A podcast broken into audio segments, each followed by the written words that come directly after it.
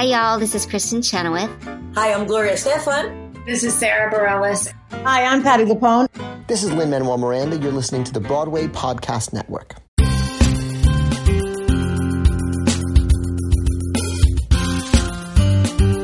Welcome to Stagecraft, Variety's theater podcast, bringing you backstage and behind the scenes with the stars, creators, and producers of the hottest shows on Broadway, off Broadway, and beyond. I'm your host, Gordon Cox. On this episode of Stagecraft, I'm talking to the producer Eva Price. She's worked on Broadway for several years now and been on the producing team of shows that have ranged from Peter and the Starcatcher to Dear Evan Hansen to the recent revival of Angels in America. This year is a big one for her. She's the lead producer on the edgy new revival of Oklahoma that opens at Circle in the Square in April. And then this fall, she's behind the Broadway opening of the Alanis Morissette musical, Jagged Little Pill. She's also something of a rarity in the theater industry, a younger female producer in a business that has, for a long time, been dominated by older men. Eva's here in the studio with me to tell us how she broke into the business. Hey, Eva. Thanks for being here. Hi, Gordon. Longtime listener, first time caller. we love to have you. so, before we talk about the individual uh, projects you've got going on, um, I'd like to start by talking a little bit about your background and how you came to be doing what you're doing today. I feel like for a lot of people outside the theater industry, and even for some inside the industry, producing is kind of this nebulous activity that's kind of hard to identify. And so I wonder if we could talk a little bit about kind of what it is and how you came to be doing it because I feel like uh, that's another useful thing that might be uh, that another thing that might be useful is that some people might think they might be interested in being a producer but how do you go about that you know so um, talking to people like yourself is, is one insight into how that they might go about that Sure, it's a great question because when I started, I had literally no idea Yeah. either, and a- that's actually a good thing because naivete is, especially when you're young and you're heading into a risky business, is a great thing because if you don't know how hard it is, you're willing to give it a shot. Um, but my my background was I was living in New York. I was working as a journalist. I was um, concentrating mostly on politics. I was working for ABC News, and I was in TV yeah in television. Okay, yeah. yeah, yeah, And I loved theater. I went to it all the time. I had a TDF membership, and I had a lot of friends in the business. And I yearned to be a theater producer, only in idea, not actuality, because I didn't know what that meant. I never took a theater business class. And one day, I was sitting with a friend and telling her this, and she was an actor doing some light producing on the side, and she just looked at me and said, "If you want to do it, why don't you just do it?" Um, and I realized in that moment that I could always go back to the news business, and I guess I could try. Worst case scenario, I called myself a theater producer for a few months and never told anyone about it. um, so um, I took CTI. I That's the Commercial Theater Institute for folks who don't know. It's a annual, um, in fact, it's more than annual, sort of class presented by, I don't know, a, lot of folks in the industry, right? That's Run right. the Broadway League. That's right. They do seminars sort of all year round now. Back then, they did a, a three day and a fourteen week only, um, and and now they're it's time for that again. Actually, um, and I went on a lot of coffee dates, and I picked a lot of brains With producers. With, With- producers, okay. yep. I went up to them when I'd see them at either shows or opening nights that I got myself to because of my friends in the business, or at CTI or at a reading, and I'd say, "I'd love to take you for coffee. I'd love to pick your brain." And people were so generous and so welcoming and so open. And I'm actually trying to do that for the future producers because it meant everything to me back then. Um, but then I figured it out by doing it. I mean, I, I sort of just called myself a producer. I was able to get my hands on the rights to a small off Broadway play. I Yeah, what was it for people who don't? My first show was um, it was at the Actors Playhouse, which I, now I think is a gay bar on Seventh Avenue mean, South. Maybe that's what it is today. I think wasn't it before? I, I, I think it I actually always that. was. Yeah, I think it was. Yeah. um, it was called Joy. Uh, it was Oh, written yeah. by um, uh, a professor um, uh, at UC Berkeley, I think, um, named John Fisher, who also was a playwright. Um, and I made a ton of mistakes, but the one thing I knew was that my instincts for what I was doing felt right. My gut reaction to how I rolled with the punches felt spot on. How could you tell? Um, Did you make any money with that project? I made first of all? zero money. Yeah. I made less. I made less than zero money. Right, yeah. Believe I, Yeah, you lost I- some money, I, yeah. I made negative money. Yeah. I think I could tell because it, the experience felt right. So even when the decisions we were making proved in failure, the process of making those decisions and the way that people reacted to me and the way I reacted to situations felt spot on. Uh-huh. And that was a feeling I hadn't felt before. Even when I worked in politics and even when I worked in news, I was doing a good job. I was ascending. You know, I was an assignment editor at ABC News at 26 years old Yeah. or 23 years old when I started, 22 years old. But I had never felt instinctually that the choices I was making and the work I was doing was leading me to something right and good. So I dealt with that feeling and let that drive me to keep trying. Right. And how hard was it to how hard did you find that sort of starting out process? And do you think it's any easier these days? Oh man, um, it it was hard. It was very very hard. Um, I think there was an allure to it though, and it was so the dream of it was so fantastic and what I thought it could be. And when you're young, your eyes are wide open. There's a youthful exuberance to everything you're doing. So it didn't actually feel hard, even though I know it was. Every little success actually felt much bigger. And I think also that naivete made me think, I'm really close. I'm really close to winning a Tony. I'm really close to getting a theater for this nothing show written by nobody that will never go any. You know, I, I think. I think that it felt all very, very possible, and I was so optimistic too that the re- harsh reality of the challenges of it didn't feel impossible or in a way could get me down. Right. Do you think it's has it has the situation changed at all for young producers now? Do you think is it any easier or harder? There are more opportunities to get a show up because of the advent of all the festivals of NYMF and NAMT and Mid- International Midtown Fringe and other organizations that now exist. Um, 54 Below allows people to put up shows and Right. some of these other smaller theaters. Um, so I think the proliferation of shows being able to get up has increased. I think the likelihood of breaking um, over or crossing over from off off Broadway or even off Broadway to Broadway is harder. There are less buildings that are available. Sure, it is yeah. more expensive. There's more of a backlog of shows that need of that need homes. So I think that reality um, has made it harder. But I do think the amplification for young producers and for smaller shows has grown with podcasts, with YouTube. Um, there, there's more ways to get your material in front of more eyeballs, even if it's not on stage. Yeah, the, it seems like there sort of aren't so many young producers around these days, and in particular, um, it, there aren't. You know, in a business that has been dominated by sort of older men for so long, like here you were a young producer, and what did that?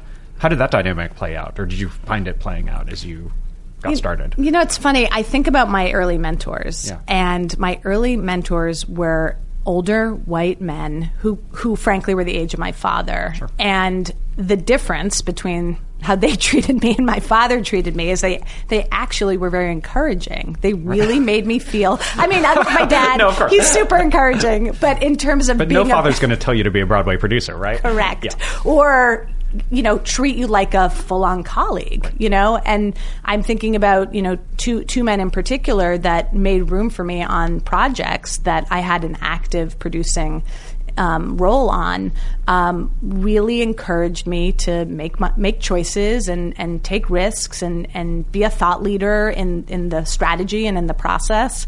Um, and so I think that boosted my confidence certainly, but that that what you're asking is is very smart and interesting because I would sit, especially in the early days when I was a co-producer, which I spent a lot of time doing, which I think is vital. I think to be a lead producer, you should spend time as a co-producer on big musicals. That makes perfect sense to me. Yeah, it's a huge. How else do you learn, right? That's right. That's right. And I would sit in those meetings, those very scary, stressful ad meetings in giant boardrooms where everyone around the table was probably worth a million dollars. And in early days didn't want to say much. Wasn't sure what I was gonna say. wasn't sure if what I had to say was worth anything. And over time, I was really taught to feel more confident and feel good about my ideas and the things I had to say. And, and that was largely some of the older men that were in charge that made me feel that way. Right. Do you find it changing now? Yes, Yeah. absolutely. I think I, I, I, I think it's changed really since I started too. I mean, you know, you have hu- amazing trailblazing producers over the last twenty years with Daryl Roth and Robyn Goodman. Certainly, Stacey Mindich. I mean, these are all people that are friends and colleagues and mentors now. Right. They they weren't in my very early days because I hadn't met them yet, but you know, certainly became. And I think the work that is getting produced by the female producers is work that might not have gotten produced if we didn't have female producers in those roles. So I think it is changing, and I think it'll just change for the better even more. There's an impression that uh, y- in order to be a Broadway producer, you have to be very wealthy. Do you? Well, as I like to say, I have neither a rich father or a rich husband. um, and I have figured it out. Um, but the other thing I always like to say, which is not what I was taught when I first began, you know, someone someone very clearly said to me when I was starting out, "You will never make a living, but you will make a killing." And the one thing I have actually figured out is. Um, I have no idea how to make a killing, but I have absolutely figured out how to make a living. Oh, So, um, you know, do the work, Yeah. roll up the sleeves, take the chances, and you can you Yeah. can survive. maybe you'll get a Wicked, but or maybe you won't, and you'll have a salary, right? you know, yeah. exactly, exactly. I, I, I have health insurance. Right. See, exactly. Yeah. um, and what trends have you seen in the business uh, over the last, I don't know, ten years? Um, I have certainly seen a trend for. I, I've seen two divergent trends actually, which feels like they are in, um, incongruous to each other. Um, one is there is a proliferation of major brands on Broadway, right? You can't really walk down the street without seeing Harry Potter or Frozen or a movie, right? And and that can be scary, especially for the independent producer. But the other thing that I've seen, which is amazing and is incongruous to that, is the independent, emotional, small, urgent story also being told. The Dear Evan Hansens, the Come From Aways, the band's visit. So it's actually very encouraging to an independent producer that both of those types of plays and musicals are alive and well on Broadway right now. Um, and I I think that is maybe thank you to Netflix and maybe thank you to the increased avenues for for interesting, challenging stories that are now out. Podcasts, for example. I mean, there's just new ways of getting stories told, and um, and those need to touch and touch someone emotionally, and those need to connect the audience uh, to each other and to a greater good. Speaking of a show that might be both a brand and a small, urgent, risky story, let's talk about Oklahoma. So, Heard of it. So yeah, so I mean, as brands go, it's a pretty big one in the in the sort of musical theater world. But this is a production that um, it takes sort of one of the best known classics and kind of strips it down and makes you look at it with new eyes and kind of refocuses it and you know makes you hear it with new ears also. Um, tell me about how you got involved with it, in it and when you first saw it. Um, so I am a graduate of the 2006 CTI 14 week seminar, and um, someone started a listserv from that seminar that I randomly am on. Um, I don't even remember adding my name, but I've, I've been getting emails since. Um, and in 2015, someone sent an email to that listserv about their experience seeing Oklahoma at a summer festival at Bard College. Who, who is this person? Is this a fellow He's an producer investor. or okay? Yeah, so, so someone who's a dabbles in the business. Correct. Okay. Correct. Lovely man, but an investor, not a producer, not involved in that many things, Right. um, but a lover of theater and uh, clearly a resident of a nearby town Right. in Right. upstate New York. In upstate New York, right? and I got the email and read it and thought, um, h- how on earth can you make Oklahoma this interesting, this different, this surprising? You know, I, I'd seen many productions of Oklahoma, and all lovely, and I and I loved the score. Um, I hadn't seen one that made me feel the way this email says this production made them feel. Um, and I happened to be working with um, the Rodgers and Hammerstein um, organization, who also runs the Irving Berlin estate. Yeah. Um, I happened to be working with them on an Irving Berlin show. So I, I called up uh, Ted Chapin, Yep. um, and I Who's the said, head of the Rodgers Hammerstein organization. That's for right. People who don't know. and also administers everything Irving Berlin. Yep. And I said, "What is this? What is going on? How is this in existence?" This is to clarify. This production is up at Bard College in twenty, I think fifteen, if I remember correctly, and uh, and word of it began to trickle down. Um, and he said, I, I, I don't know what to tell you. It's it's it's special. People love it. I have no idea what its future is. We don't know. But go see it. Go see it. Go see it. So um, I went up to see it actually on my birthday. Oh. Um, with my girlfriend and not my rich husband, and um, and she had never seen Oklahoma before, um, ever. Didn't even know it. Wow. Um, I had known it very well, um, and my mind was blown. Um, and we spent the entire drive coming back uh, back down to the city with me saying, I-, "I can't believe that was Oklahoma. I can't believe I just saw Oklahoma," and her saying. What else could you possibly do? What else makes it Oklahoma if not that? Wow. And it was that mashup Yeah. of two very different experiences that said to me, "This is the Oklahoma that I have to allow another seventy-five years of the title to exist with." Um, and so, uh, from that point on, it became my mission to figure out a way not only to get the rights, but to produce it, um, hopefully one day on Broadway. And was the plan all along to take it somewhere smaller first? Uh, it was at St. Ann's um, in the in the fall. Was that always, if not St. Ann's specifically, was that always kind of the idea to start it in an off Broadway space and then see what happened? Yes, that's exactly right. You know that w- what Ted said to me that day on on the phone when I called was true. You know, the, the estate had no idea what to do with it and what should happen to it and what would happen to it. So. Um, you know, together with with their blessing and their partnership, we sort of tried to figure out a way to let this version of Oklahoma both breathe and succeed.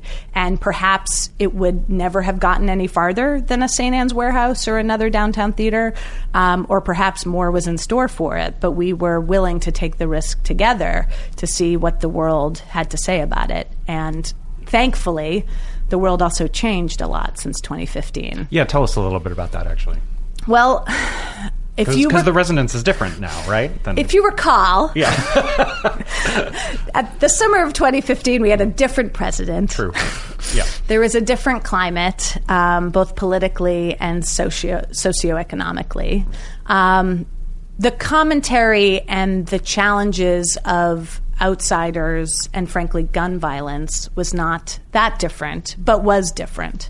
Um, um, so, what we realized as you know, because it took time to, to, to get everything coordinated and get to St. Ann's in fall of 2018, what we realized was the identity of an outsider in a community has only gotten more potent and vital and frightening, um, and and what it means for a community when an outsider comes.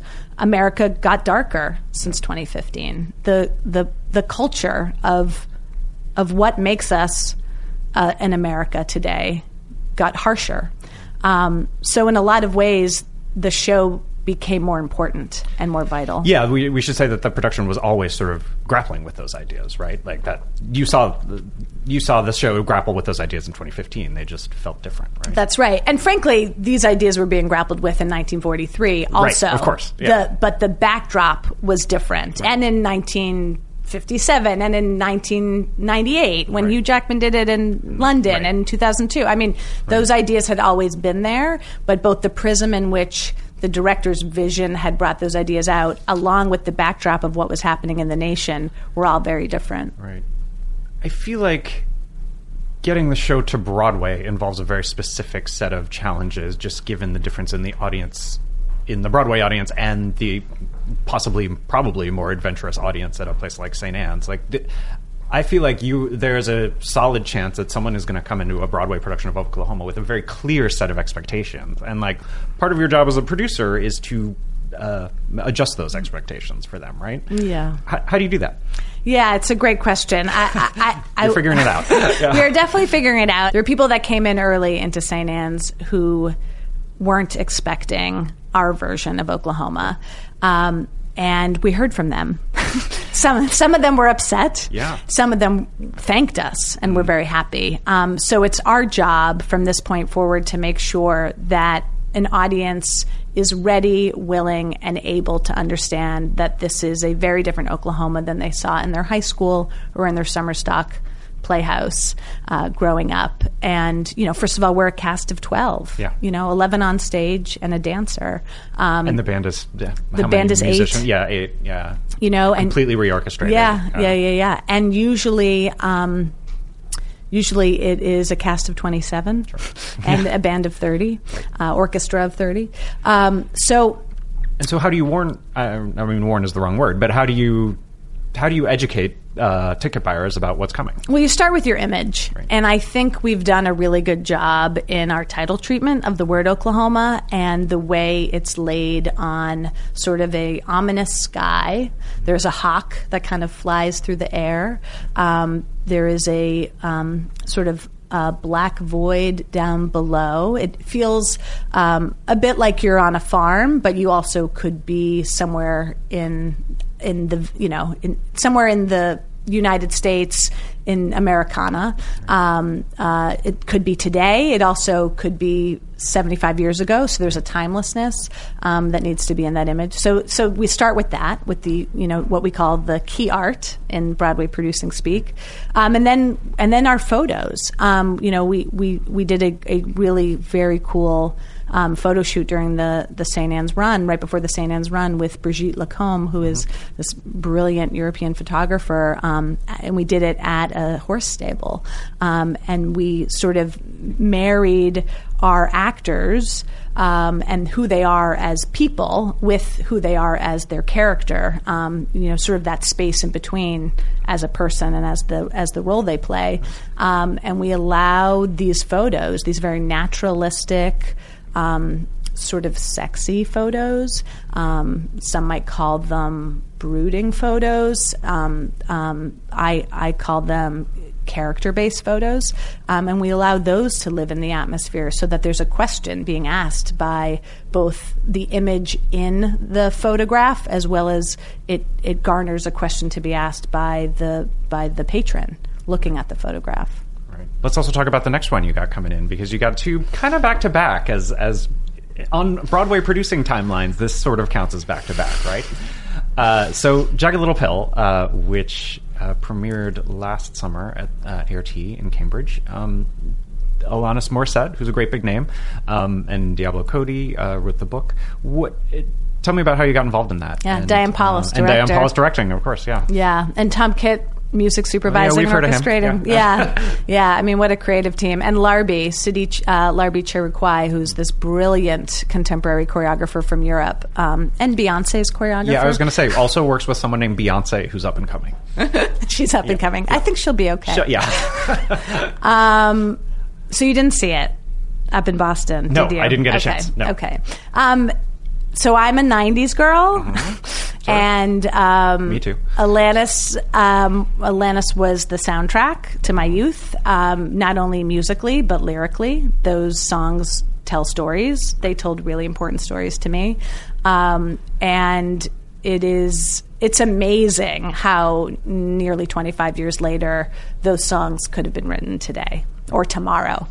Um, and so when and it was my partner, um, two two of my two of my um, producing partners um, uh, that I'm working with. One of them had the idea in the shower ten years ago. Wow.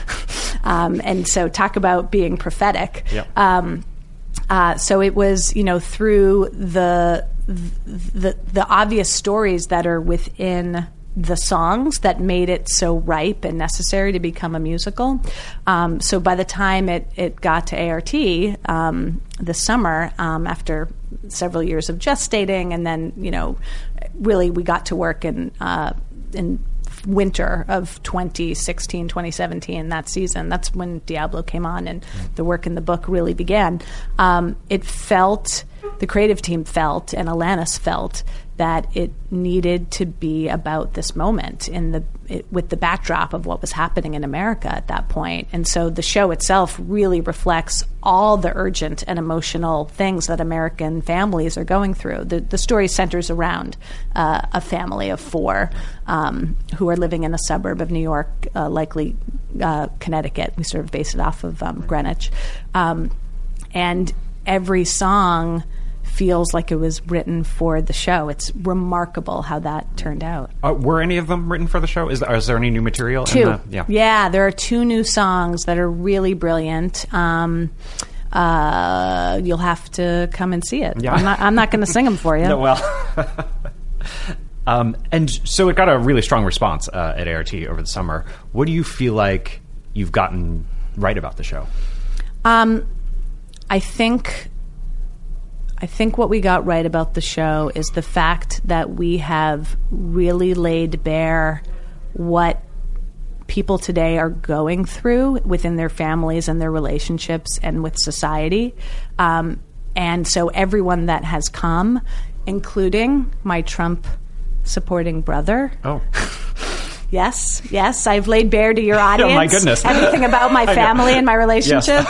um, um, it it it speaks to him. I mean that that's my point. Is like Right. it you know it it speaks to every walk of life because it's about human beings. It's about what it means to be a dad, a husband, a wife, a brother, a sister, a neighbor in America in this moment and how we deal with the uncomfortable truths that we face every day as people in a society.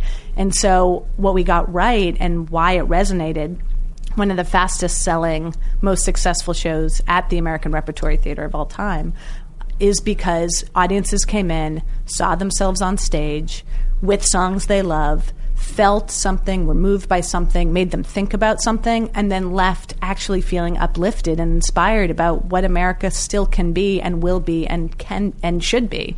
And I think I think that combination of both hard truths and uplift is why we go to the theater to begin with. We need to have a cathartic experience, but we also need to feel good about what's to come. And we do that in Jagged Little Pill. It's pretty remarkable.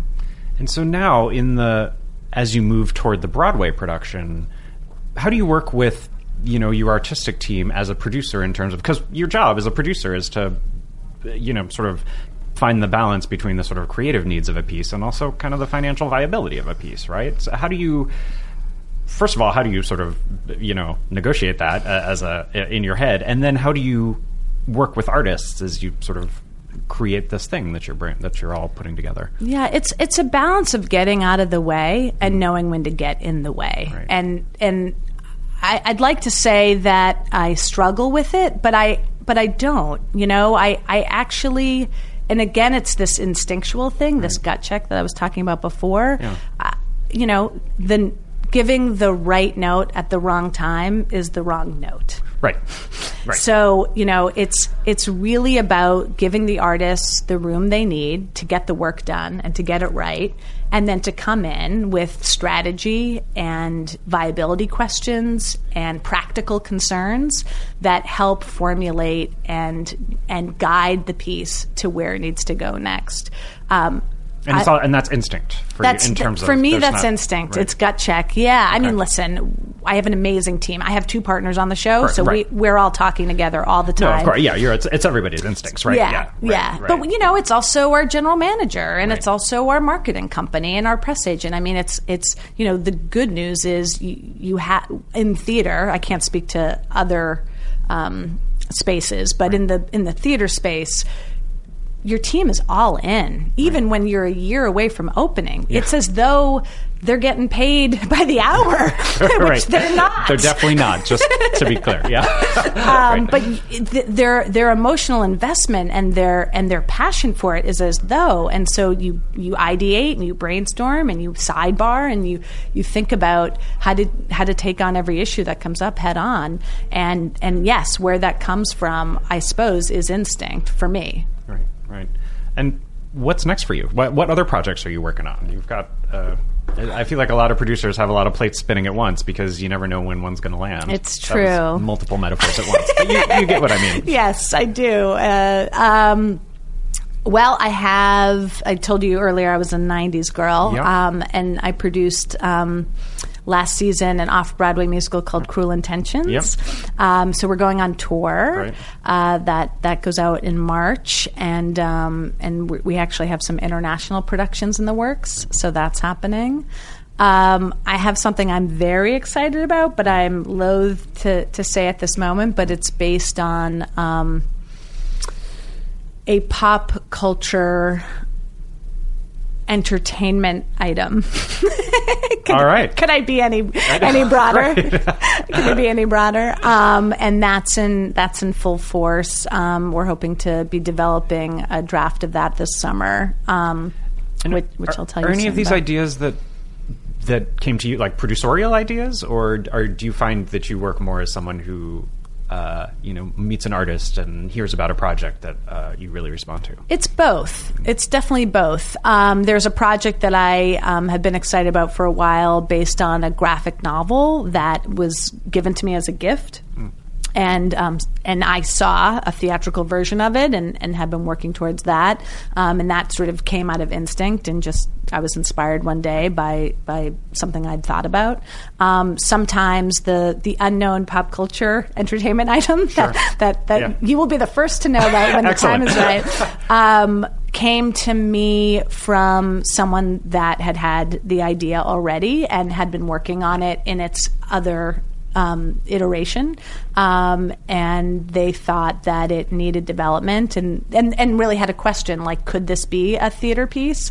And my answer was yes, and and so we began working. So it's it's both. It, It's both. It, it's nice when something exists in a form that I can then um, uh, see the theatrical adaptation of it in our form. Um, I'm not a brilliant TV writer or filmmaker. I've never done either of those things before. I like to read, but I'm I'm certainly not the the, the most read human.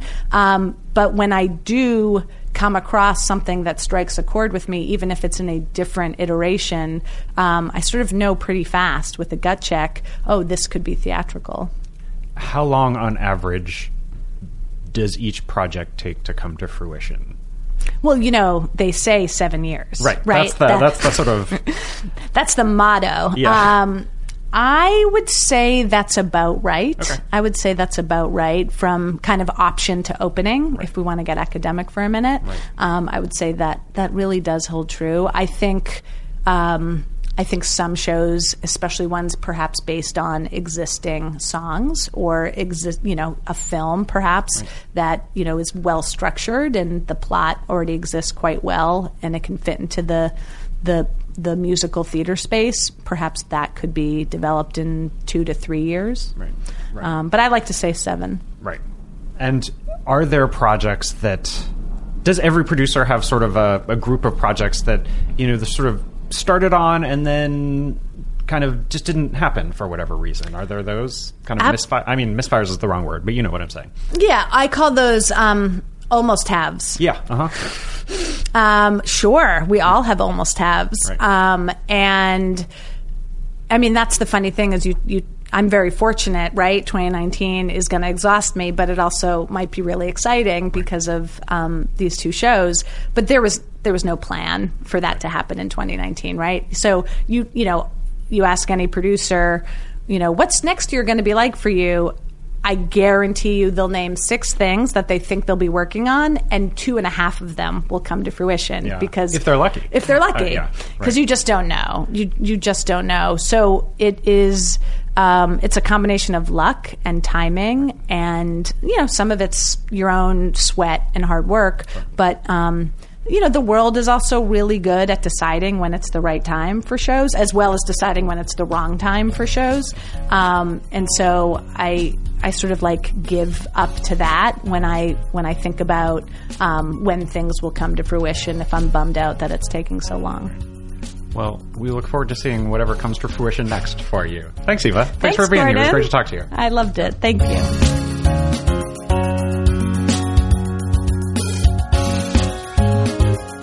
That was Eva Price, the producer of Oklahoma, beginning previews at Circle in the Square March 19th.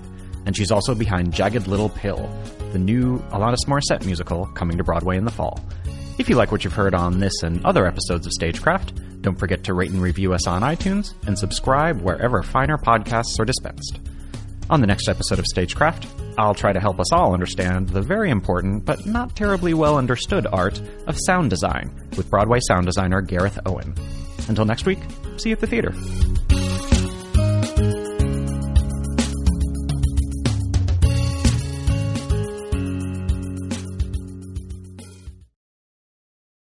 Hey, it's Leslie Odom Jr. here on the Broadway Podcast Network to tell you about the Rise Theater Directory, a program of Maestra Music. Rise is a national online resource designed to connect and empower backstage and administrative and creative theater professionals from underrepresented backgrounds. If you work or aspire to work in the theater community, this can help you find your next project. And if you hire theater professionals, search the Rise Theater Directory to find your next team. Create your profile now and get more information by visiting risetheatre.org. That's theater with an R-E, R-I-S-E, T-H-E-A-T-R-E dot org because only together we rise.